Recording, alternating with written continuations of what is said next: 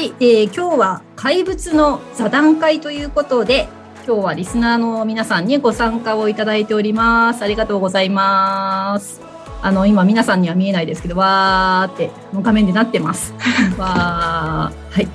そうですね。あの怪物、もう私がすごくあのもう特集したくてしたくて仕方なかった人なんです。あの人なんですよね。私がね。で今回あのリスナーさんに集まっていただいて。まあ、怪物をね思う存分語っていただこうと思っております。で今日来ていただいているのは、えーとですね、センチさん、えー、そしてユキさん、うのやんさん、ようこさん、バルコさんということでありがとうございます。はい、で今日はね、えーと、そのうちの何人かにですね、えーと、質問をちょっとさせていただいて、えー、怪物について語っていきたいと思います。じゃあまずね、えーと、ちょっとお一人ずつねあの自己紹介を兼ねて一つ質問を投げかけたいと思います。今回いただいた質問は、えーと、リスナーのね、ペコよんにーぜろいちさんからいただいた質問なんですけれども、えー、誰が一番怪物だと思、思いますか？今噛んだね、私ね。えー、誰が一番怪物だと思いますか？という質問をいただいております。じゃあちょっとね、その質問も一緒に皆さんに聞いていきましょうか。ということで、はい、じゃあトップバッターいきましょう。じゃあ、えーと、なんてお呼びをすればいいかな。センチさんでよろしいですか？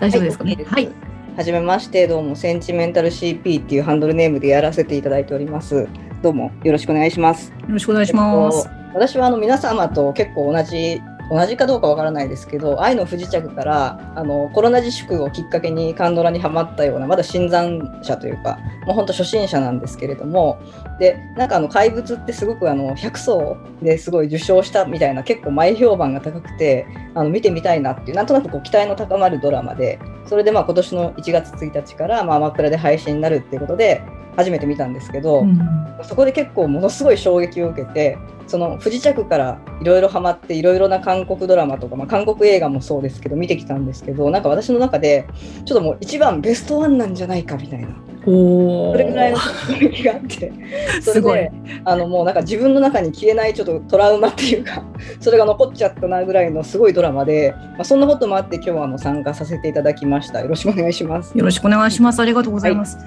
どの辺が違いました？まあ、不時着とはね全然もう全く違う路線だとは思うんですけど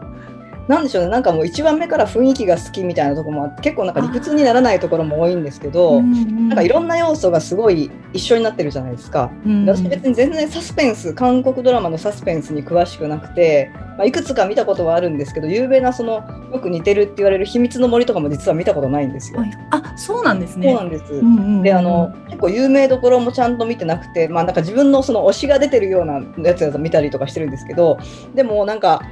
サスペンスっていう枠にはまらないこう人間ドラマのところとか、うん、あのふたりのこう関係とかそういうのも含めてすごいなんかあの気が持ってかれたっていうか、そういうのがあって。なるほどね。謎解きだけじゃなくていろんな面でハマっちゃってたっていう感じですね。もう今絶賛沼り中ですね。絶賛沼り中ですね。絶賛沼り中な感じありがとうございます。はい、そんな感じです。そんなセンチさんに、じゃあこの怪物というドラマの中で誰が一番怪物だと思いました？えっと、誰がっていう質問で言うと多分イドンシクですね。多分絶対、うん、やっぱりドンシクドンシクです。っていうのは、まあ、もちろんその 悪, 悪さみたいなことで言うとジンムクとかいろいろいると思うんですけど、うん、あの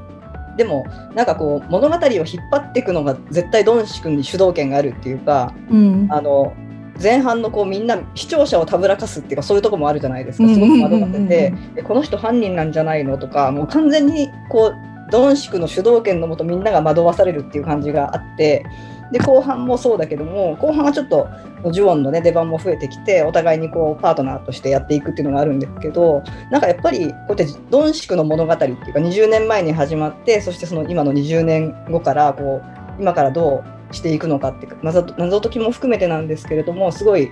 あの物語 の, その起点がドンシクにあるっていうところも含めて、なんかやっぱりこのすごいパンドラの箱を開けちゃうみたいな感じも含めてドンシクの物語なのかなみたいな感じがしました。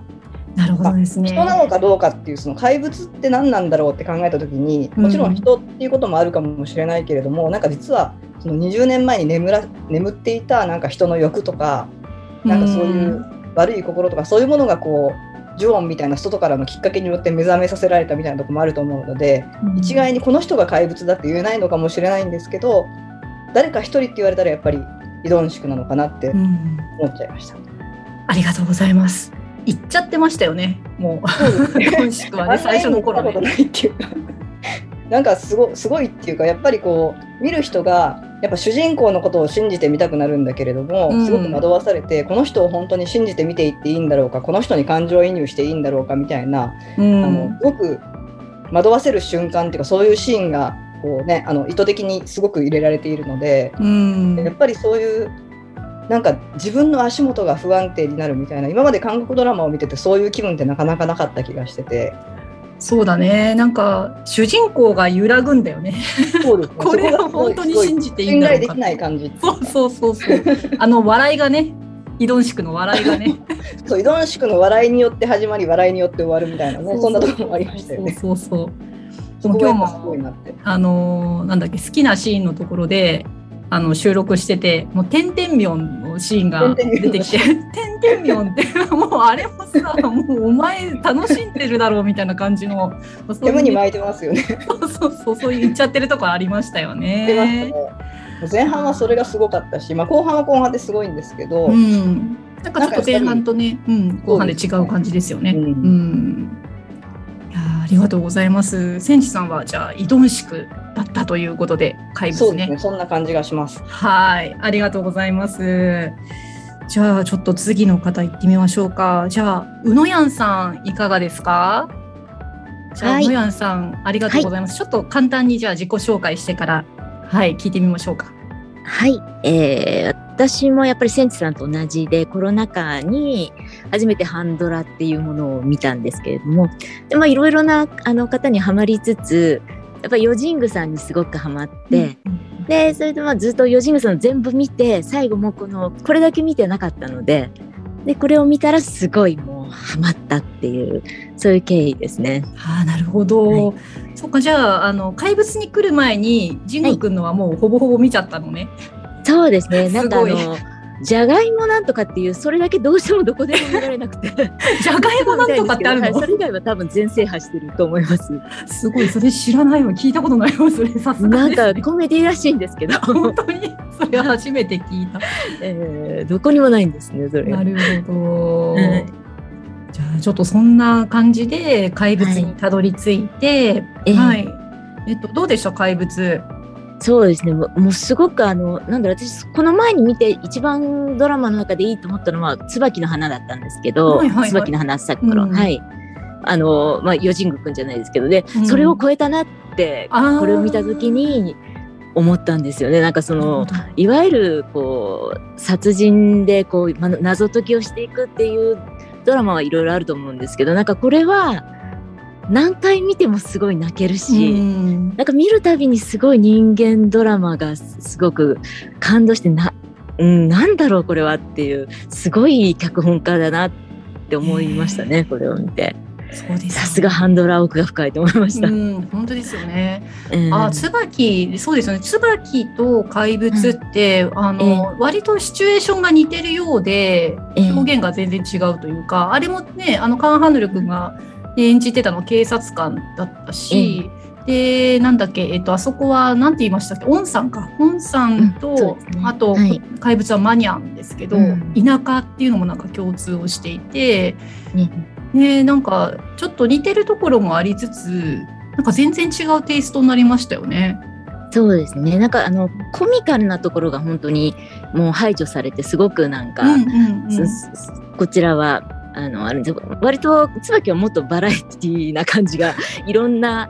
こうあれがこう盛り込まれてて、ね、随分、うん、はい、表現が違うんですけど、うん、もうすごくこれはスタイリスト、なんかこうかっこいいなっていう、怪物ってあのオープニングからかっこいいなと思いました。そうですね、かっこよかったですよね、うんうん、そして笑わないジング君ね。そうですねほぼ笑わない頑張ってるなと思いました、ね、すごかったですよねうん、ありがとうございます、はい、じゃあそんなあのずっとジング君を見てきたうのやんさんに聞きますけれども、えーと、誰がこの怪物の中で一番怪物だと思いますか。はい、そのお題を聞いてすっごく私考えたんですけど、はい、どうしても結論が出なくて、あ、これやっぱりなんか誰が一番怪物かっていうのがすごいわからないというか、もうみんな違ってみんな悪いみたいな、うん、そういうなんか種類の違う怪物みたいな感じがして、それぞれでみんななんかずるいとか、あのもう全然反省しないとか、もう自分の欲を追求するとかいろんな悪いところがあるんですけど、やっぱそれぞれの中の怪物、大小、まあ、だちょっと甲乙つけがたいっていうところが怖さかなって思ったんですよね。いいですね。なんかすごい名言きましたよね。みんな違ってみんな悪いってみんな悪いですもんね。だって、ね、いやみんな悪いよね、うん、みんな今画面ですごい大笑いしますけど、みんな悪い、本当そうなんですよ。いやー、凄まじくね、なんか脇役だと思われてた人たちもみんなどこか悪いんだよね。そうなんです。油断ならないんですよね。油断ならないよね。この人だみたいな。それは本当にすごいです、この作品。そうそうそう、人によってねちょっと程度は違うんですけどね、ええ、なんかちょっと、ええ、あの本調に抜け駆け し, しようとした人とかねそんなレベルの人もいましたけどね、うん、ささやかな、ね、うん、悪もあるんですけど、ねえ、すごくその辺は、ね、ありましたよね。なんかこう、うん、一人一人の描き方がすごくね、うん、細やかっていうかね、うん、こうだんだんクローズアップされていく感じがすごいなんかゾワって毎回、うん、全然その人に対するこう印象が変わるっていう、うん、あれがすごかったですね。いや本当そうですね、うん、なんかやっぱり深いなと思いながら今ちょっとうぬやんさんの話聞いてましたけど、ね、あのうぬやんさんのじゃあ回答はみんな違ってみんな悪いということでありがとうございます。ありがとうございます。はい、じゃあ次の方行ってみましょうか。じゃあ今度は、えっと、ゆきさん。はい、ゆきです。はい、ありがとうございます。はい。じゃあゆきさん、えっと、じゃあちょっと軽く自己紹介と、あ、あと、ね、怪物との出会いも含めて。始まりは私もコロナ禍のちょっと前にたまたまちょっとハンドラで名前があいいなって思うのがあって撮ってみたんですよね。で、その前に母がちょっと韓流ハマってたので、そういうこともあって何回か見たことがあったんですけど、で見てみたらちょっと昔見てたのと感じが違くて、あ、これすごい面白いなと思って、そこからいろいろちょっと撮るようになって見てたんですけど、うん、あの一番そうですね、あ、これからも見ようかなと思ったのは、えーと、ダブリューダブリューダブリュー っていう、えーと、検索ワードを入力してくださいっていうのがあるんですけど、ね、あれを見てちょっと映画っぽいような感じの、あの絵の撮り方がすごく良くて、あ、こういう撮り方もするんだとか思って、そこでなんかすっかりもうハマったっていう感じです。韓流をこれからも見ようと思って、で見てるうちに、まあ、アジドラがすごくヨジング祭りを始めてそこで祭りに乗りまして、で、もともと演劇が好きなので、ああいうお芝居を、ああいうお芝居のアプローチする人がちょっとかなり好きで、そこでヨジングさんにもうドボーってハマったっていう感じで、うん、えっと、そこを中心にして、今でもでも他の作品もいろいろヨジングさん以外も見ているんですけど、まあ、基本はヨジングさんファンという感じで、はい、はい、います。ジャンル的にはちょっとこのサスペンスとかサイコパスはすごく苦手で、うんうん、おはっきり言ってヨジングくんじゃなかったら見てない、ちょっと見なかったのでなので私話を聞きたいと思ったんです。逆にあのそういうサスペンスとかそういうのを今まで見てきた方々が怪物をどういうふうに捉えてらっしゃるのかなっていうのを逆に聞きたくて、それで今回参加させていただきたいなと思っていたんです。 あ、 なるほどね。あまりにないので私土壌が、うんうんうんうん、なんか語るにはちょっと申し訳ないので、あの、なるほど、ない、ないので、比べることもできる、他の作品と見比べて、こう、こうがこうだとは、もう全然わかんないし、韓流のそのサスペンスのやり方っていうか、うん、こう、わからないので、これしかないので、私。なるほどね。うん、そっかそっか、ありがとうございます。ちょっとそっち脱線してみようか。え、あのー、なんか、あ、でも、あのー、さっきのうのやんさんのは、私同じ意見です。あれは。誰が一番悪いのか、うん、全く同じで、そう、私もそう思いました。でもあだから人を殺したとか、うん、そういうそういう実際にやったことから責めるかとか思ったんですけど、たでもね示唆してたらそれだってあれだしって思って、そしたらもうもうみんなだなっていう感じで。そうだね、みんなだね。うん、なかったですね答えが。はい。いやなかなかね、そう私も私も自分で答える気ゼロでもうこれ決めらんないなと思って何も考えませんでしたっていうオチなんですけど、まあ、確かに決めるのね難しいですね。私も多分誰がって言われたらセンチさんと同じで依存宿かなって思ってたんだけど、全員依存宿になっちゃうのもまたつまんないしなと思ってたんですよね。あなんか私は自分が四人服のファンだからが、うん、あの見るときにやっぱり四人服の視点で見るんですよね、うんうん、こう彼を理解したくて、彼のやった役を理解したくて、うん、そう見るからな, なんとなく主役はずっと私の中では四人服を主役で見ているので普通にそのフラットの状態で誰かのファンというわけじゃなくて、うん、見た時に皆さんがどういうふうに受けたんだろうっていうのがすごい知りたいです。あ、なるほどね。まあ、この中で今日参加されてる方で、えっと、割とサスペンスも見てるよっていう方います？ちなみに秘密の森見てる人、バルコさん見てるよね絶対ね。で、ヨッコちゃんも見てるよね。うなよんさんはなんか見ました。はい、この間見ました。はい、すごい面白かったです。はい。そうそうだ。秘密の森とか、あとはサイコ系とかだといっぱいねいろんなのがあって、じゃちょっと秘密の森と比較していってみる。じゃちょっと皆さんにちょっと聞いてみたいです。ね、そうだよね。うん、じゃヨッコちゃんなんか振るつもりなかったんだけど、ヨッコちゃんどうですか？秘密の森と比べて、うん、あ、はじめまして、ようこです。さんよろしくお願いします。お願いします。え、自己紹介から入った方がいい？ああ、えっとどうぞ。じゃあどうぞ自己紹介からどうぞ。自己紹介から入ります。えっと私もあと韓国ドラマはコロナ禍で入ったんですけど、ちょっとみんなと入り口が違って、不時着とかあのちょっとその辺の有名どころは一切見ず。あのキム・スヒョン君 の, あの星から来たあなたから入りまして、うん、そこから入ってるんで、まあ、そのつながりでジング君も子役 の, あの太陽を抱く月でそこそこそこ だ, だけかな今ちょっと見てるのは、うん、なのですごい女目線で見ちゃうんですけど成長したなっていう成長したなってどうしてもちょっと見ちゃうんだけど、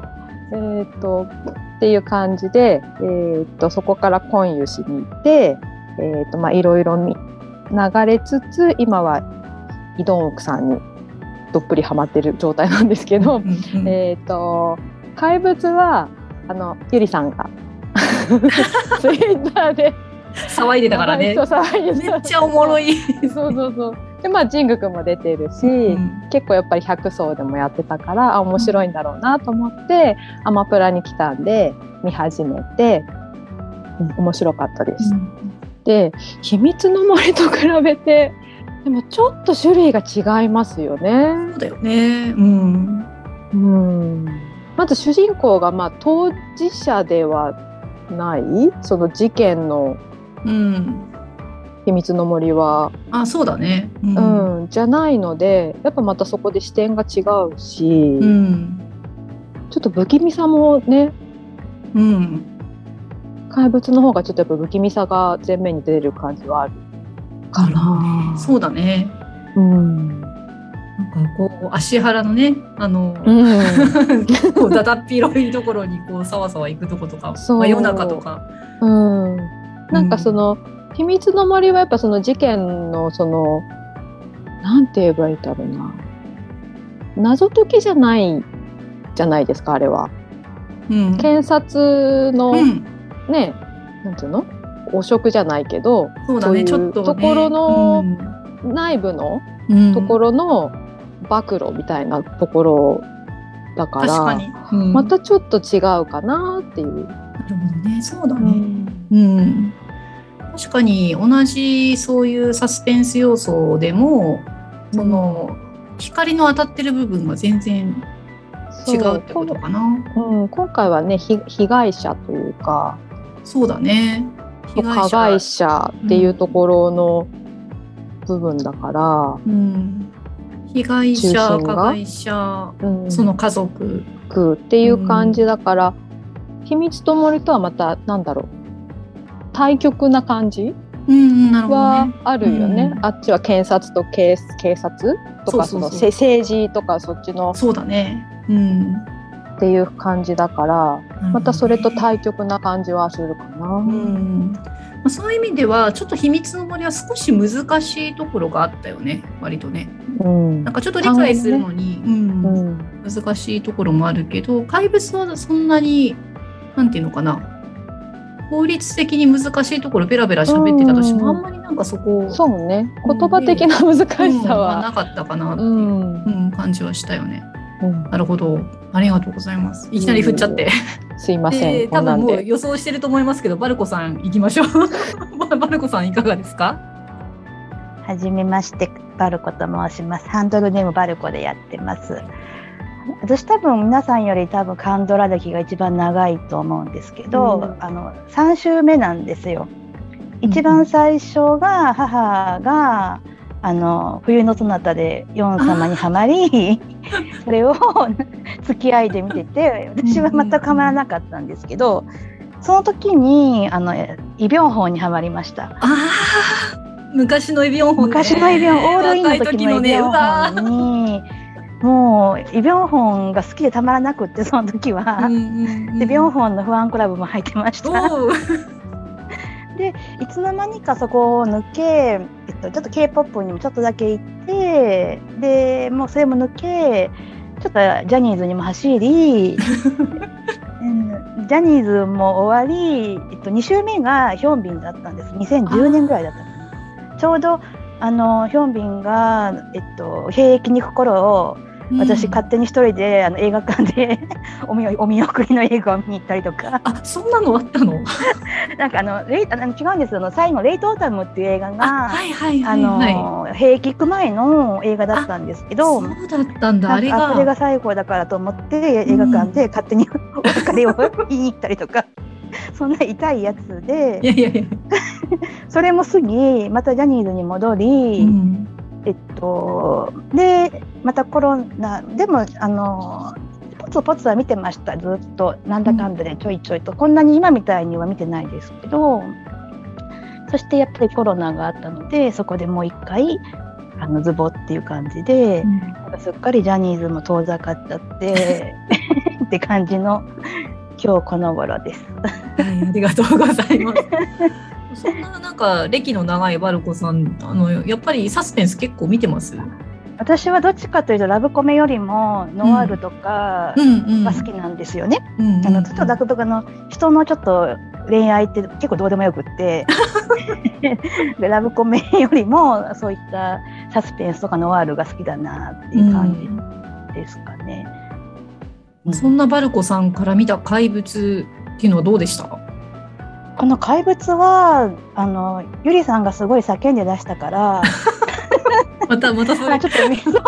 見, 見なきゃとかって思ってたけどアマプラにちょっと入ってなかったの で,、うんうんうん、であのずっと見てなかったんですね。でたまたまアマプラに入ったのであじゃあこれで見ようと思って見たんですけどでヨジング君もずっといろいろ見てたんですけど、えっと、可愛いと思うだけでそこまであの熱狂的にファンになるわけでもなく今も可愛いとは思ってるんですけどって感じででシン・ハイジュンさんが何本か映画見たんですけどこんな芝居する人だと思ってなくって、うん、で私ちょっとシン・ハイジュンさんにちょっとやられてるんですけど今で、えっと、ただこれ出てくる人みんな狂ってますよね。ああそうね、うんそうなんか秘密の森とさっき比べてと思ったんですけど秘密の森は結構みんな真っ当ですよねそうだね真っ当だねだからこれはみんな狂ってる人が、うん、だからその、ね、一番最初にあのおっしゃっていただいた、えっと、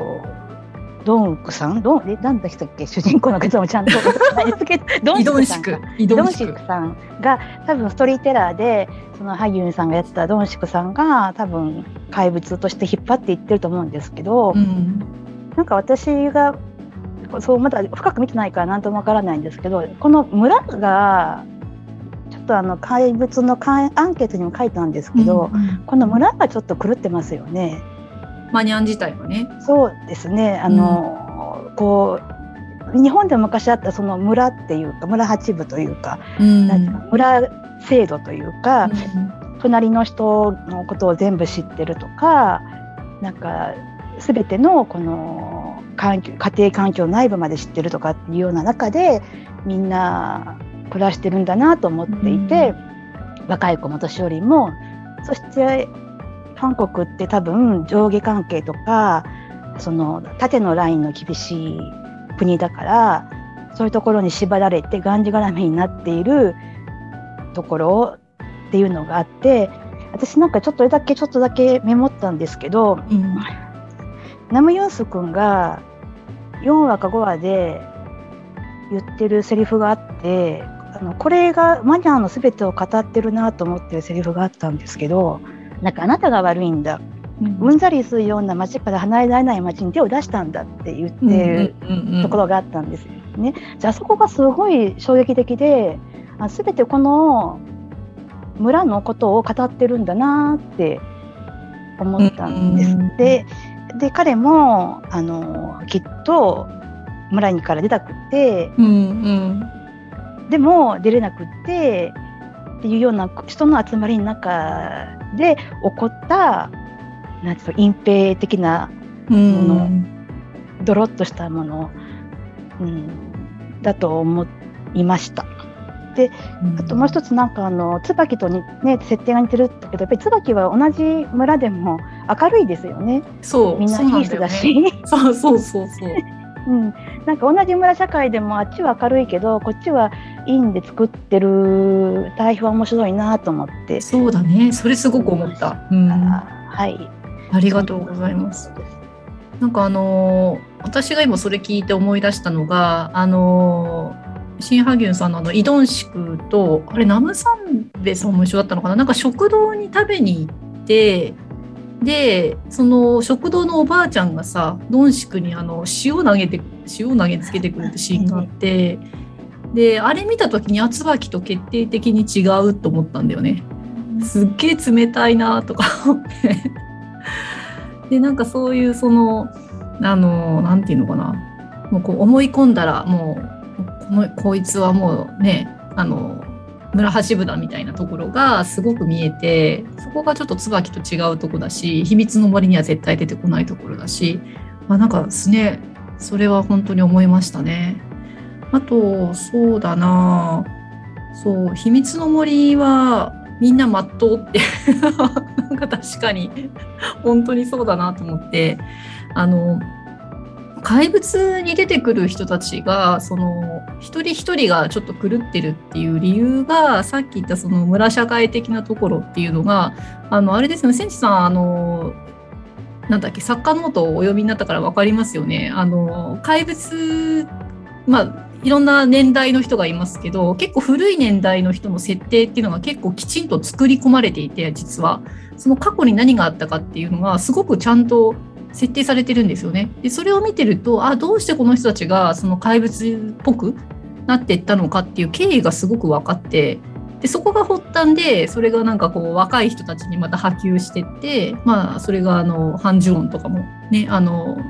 ジファとかジフンとかもそうだと思うんですけど、あなんかその村社会が生んだ怪物なのか、あとは権力が生んだ怪物なのか、なんかすごいみんな囚われてますよね本当に一人一人が、うん、すごいね、それはね思いましたね。はい、あすいません、なんかそんな感じでちょっと今皆さんに聞いてみましたけど、 ゆ, ゆきさんいかがですか。ちょっと今みん な, みんなに聞いてみましたけど、なんかこうやっぱりいろいろ違うんですね、うん、と私が気になってるのはあのサスペンスの撮り方なんですけど、今回すごい、はいはい、あの顔アップにして撮ってるのが多いと思うんですけど、なぜあれは普通に使われる手法なんですか、サスペンスでは。あどうなんだろう、顔アップに、あでもねすごくそれはなんか確かにありますよね。あの今うんなんか私サスペンス見てないからわからないんですけど、よく使われるものなのだとしたら、うん、あのあこれはそう普通のアプローチなんだなって思うんですけど、うん、なんかオペラグラスであのこっち見てる方が見えるぐらいな、あのすごく細かい表情までもちゃんと追えるようにあえて作っているのがサスペンスのあれなのかな、うん、なのか、それともこの作品がそういうのを狙ってるのかっていう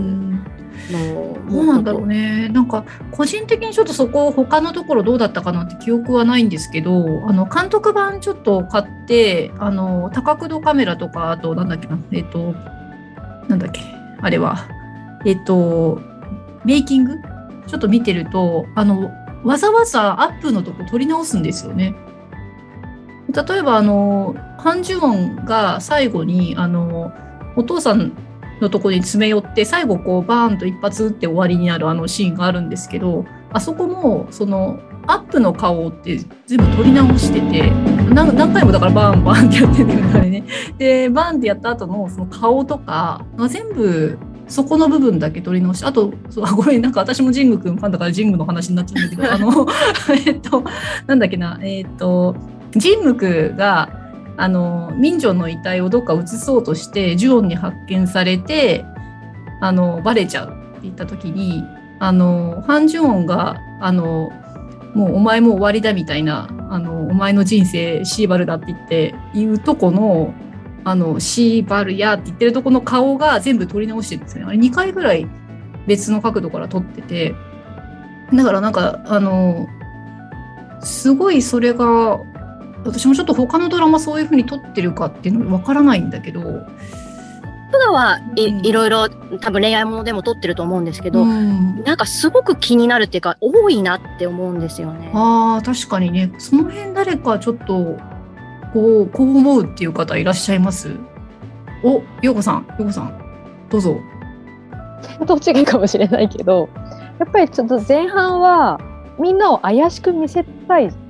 だよね、多分あのドラマは、うん、みんなが何かしらこの人じゃないかこの人じゃないかってみんな疑わしい風に作ってたから、もう主人公も含めて、そうするとアップで表情とかその 目, 目の動き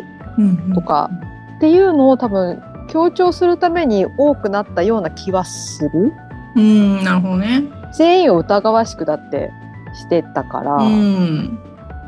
っていうのもちょっと思うけど、でも他のドラマがわからないから対応されてたかどうかはちょっと自信がないけど。うん、うん、まあ、確かにね、まあ、ドンシクの顔なんかはねやっぱり前半結構出てきてて、これはどういう顔だと、うん、いち周目だとわからないけどに周目はああそうだったのかみたいなね、あの時こういう気持ちだったんだろうなっていうのはやっぱり出てたし、でもあのシン・ハギュンさんの赤い目ってもういろんなところであの話題になってて、で 赤, 赤いっていうのが分かるぐらいアップになってんだよねやっぱり。うーん、なるほど。なんかゆきさんすごくあのいい視点ありがとうございます。私多分もう一回秘密の森見てどうなってるか見に行くと思う私も見てみたいんですけど、ねね、ちょっとこう怖くて、ね、なかなかサスペンスものは見れないんですけど、うん、秘密の森は、ね、見てみたいですね、うん、なんかちょっとねあの少し残酷なシーンも若干残酷なシーンも出てくるのでね。でもそうだな、あれも若干アップは出てくるのかなやっぱり。ああでもなんかやっぱりそういう視点あとでうん、思ったのが、うん、結構なんかそのさっきもその村社会の距離感の異常な近さってあるじゃないですか、うんうんうん、なんか家族でもないのにすごい距離感が近くて、うん、なんかあの待ち受けに出てくるその名前とかも売り売りドンシギってあの所長のそうそう売りドンシギだね。なんかドンシクの愛するミンジョンって書いてあったりとかこの人たちどういう関係なんだろうみたいなそういう怪しげななんか家族、うん、なんかもうあのどんな関係でもみんな顔が近すぎるみたいな、そのどのシーンも、うん、なんか本当キスするぐらいの距離で撮ってるから、なんか本当もうもつれにもつれた人間関係みたいなところをものすごい強調してたなっていうか、うん、あの私もサスペンスドラマは見ないんですけど結構ノワール映画はすごい見るんですけど、うん、あそこまでやっぱりこうやっぱり魂と魂のぶつかり合いみたいな、なんか心理トリックみたいな感じってなかなかないような感じがするっていうか、うん、なんかその異常な距離の近さでも何か隠してることがあるみたいなのをこうにじり寄って表現するみたいなのってすごいあれ独自なのかなっていう感じが、うーん、あのその名前とかにも感じました。だからなんかそのやっぱり監督さんが女性だっていうのもあって、やっぱそういう繊細なところもね撮ろうとしてたのかなっていう気がしますね。いやなんかその撮り方って今まで考えて来たことなかったのですごく今面白かったですね。ありがとうございます。はい、そんな感じであ、結構なんかやっぱり喋り出すと皆さん語りますね今皆さん笑ってらっしゃいますけど、はい、あの今誰が一番怪物だと思いますかっていう問いで行きましたけども、まあ、みんなみんな怪物だねっていう感じですかね。あえて言えばイドンシクが真っ先に怪物っぽくガーッと前を走ってってくれたけれども、うん、結局のところみんなね一人一人がちょっと怪物で、まだね、あの誰が怪物なのかっていうあのキャッチコピーみたいなのありましたけれども、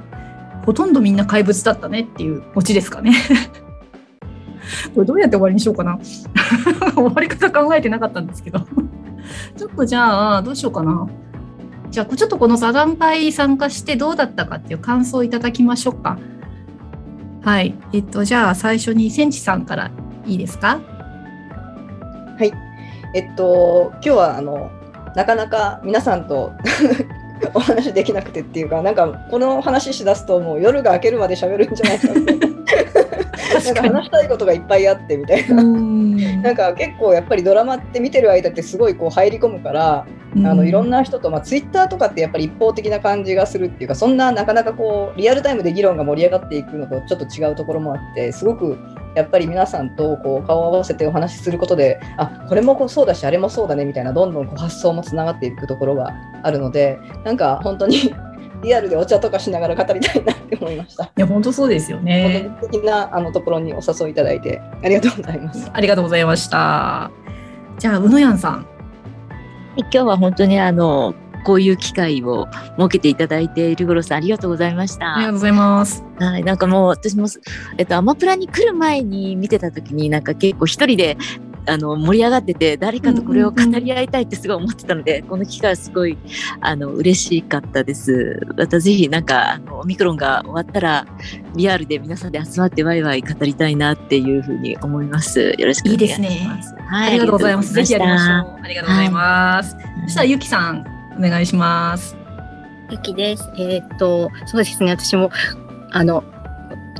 お顔を合わせておしゃべりする方が私はできると思うので、うん、こういうのはちょっと初めてですごい緊張してたんですけど、はい、参加できてよかったです。ありがとうございます。ありがとうございました。じゃあ、よこちゃん。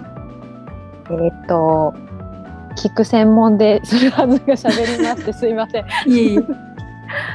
私は全然ね、ジング君のまではないけれども、いろんな沼の人とね、こういう風に話せるっていうの面白いし、で推しのドラマじゃないっていうのだとこうなんだろうドラマとして見れるというか、うん、楽しめるので、